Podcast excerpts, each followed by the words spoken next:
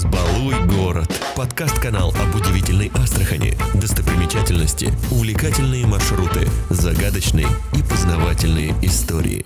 Раз уж я начал говорить о тюльпанах, то постепенно мы переходим как бы к следующему разделу тоже моей книги и отвечаем на следующий вопрос, который должен ответить фотограф «Когда?». Мы должны понимать, когда лучше сделать э, снимок, когда того или иного животного, или когда лучше фотографировать в том или ином регионе. Вот э, когда мы говорим про Астраханскую область, надо учитывать, что, во-первых, мы, конечно, южный регион, мы достаточно теплый регион, для фотографа это очень хорошо – у нас очень большое количество солнечных дней, потому что для фотографа как бы нужны закаты, рассветы, солнце. Совсем без солнца фотографу обычно очень скучно и неинтересно.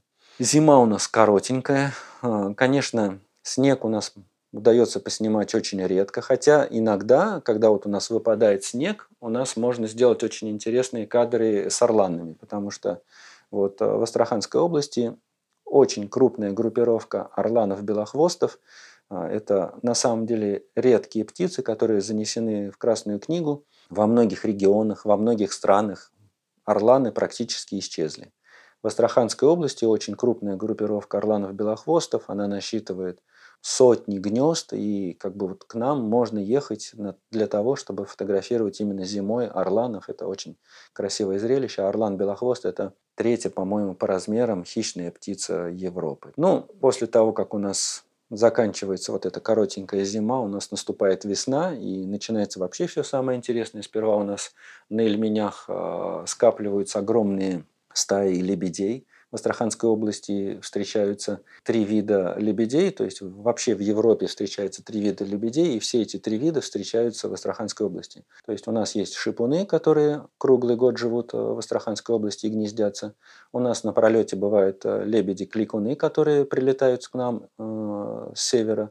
Они гнездятся где-то между тундрой и тайгой, скажем так. И в Астраханской области э, достаточно часто можно увидеть э, самых редких лебедей. Это малые лебеди или тундровые лебеди. Они очень не любят э, присутствие человека, они не, вы, не выносят просто человека, и поэтому их сейчас стало достаточно мало. Но тем не менее, вот в Астраханской области их можно на пролете, я их регулярно фотографирую, это очень интересно. После того, как лебеди э, начинают улетать на север, где они гнездятся, а в Астраханской области начинается цветение. У нас несколько волн цветения. Помимо тех э, огромных э, душистых тюльпанов, которые цветут около горы Багдо, у нас также цветут двуцветковые тюльпаны, тюльпаны Биберштейна или скифские тюльпаны, как бы это два вида очень похожих, не каждый ботаник их сможет определить. Если он не взглянет на корни, вообще не сможет. Также у нас цветут различные дикие ирисы, прежде всего кожистые ирисы, но и болотные ирисы. У нас э, очень красивое раньше было совсем недалеко от города цветение маков. То есть э, маковые поля это просто было полностью красный фон. То есть у нас даже недалеко от э, города были места, где вот особо э, такие плотные цветения маков были. Э, свадебные фотографы туда возили невест, потому что, ну, белоснежное платье, красный фон, потрясающие кадры. Сейчас найти маки несколько сложнее, потому что у нас идет опустынивание, вот перевыпуск скота массовый привел к тому, что там, где были маки, сейчас уже слишком сухо, но тем не менее цветение маков это очень красиво.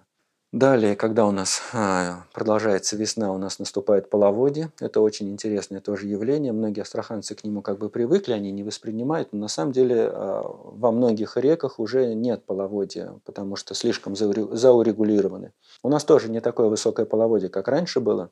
Но тем не менее, когда приходит вода, большая весенняя вода, очень большую часть региона просто затапливает. Все вот эти заливные луга – это тоже такое вот своеобразное зрелище, когда ты выезжаешь за город и дорога идет по валу, а по обе стороны нее получается просто вот массивы воды, а, на которых гуляют различные цапли, лебеди, кормятся хищные птицы. Это очень интересно. И когда половодье, конечно, проще всего снимать э, млекопитающих, потому что вода выгоняет зайцев, шакалов, э, кабанов на маленькие островки, и в этот период их проще всего снять. Когда половодье начинает сходить, астраханцы все хорошо знают, начинается сезон мошки. Конечно, это, это целое бедствие. Когда идет мошка, большинство фотографов сидят дома и просматривают свои кадры, потому что ну, в Мошку фотографировать очень некомфортно, конечно. И даже сами э, объекты для нашей съемки, они тоже страдают от мошки. К, к примеру, те же степные орлы, которых я упоминал, э, мошка просто уничтожает их э, птенцов. Если мошки много, гнезда гибнут, и это тоже существенный фактор для снижения их численности. Но зато, когда наконец-то мошка проходит, начинается цветение лотосов. Конечно, цветение лотосов – это главное событие для фотографов. Сколько бы он не фотографировал лотосы, когда начинается цветение, все равно берешь технику и едешь их фотографировать, потому что это потрясающе. Конечно, у нас в низовьях Волги есть заросли ботаники не очень любят, когда говорят лотосовые поля, потому что поля это как бы искусственное насаждение, это все-таки заросли. Это потому что, ну, естественное насаждение. Но это очень красиво, то есть там целые пейзажи вокруг, и они все покрыты таким вот розовым налетом цветов. Конечно, это очень красиво. Кувшинка также у нас очень э, массово присутствует, тоже она очень украшает э, водно-болотные угодья. Когда заканчиваются лотосы, начинается уже осень. Когда начинается осень, естественно, начинается она у нас очень поздно по сравнению с другими регионами. У нас осень очень длинная, и, конечно, у нас осень очень красивая за счет того, что у нас э, долгое время вот эти желтые листья стоят. Можно фотографировать туманы, можно фотографировать росу, вот эти вот все, то, что фотографы любят фотографировать, у нас все это, конечно, присутствует. Поэтому для фотографов, конечно, наш регион, он очень подходит.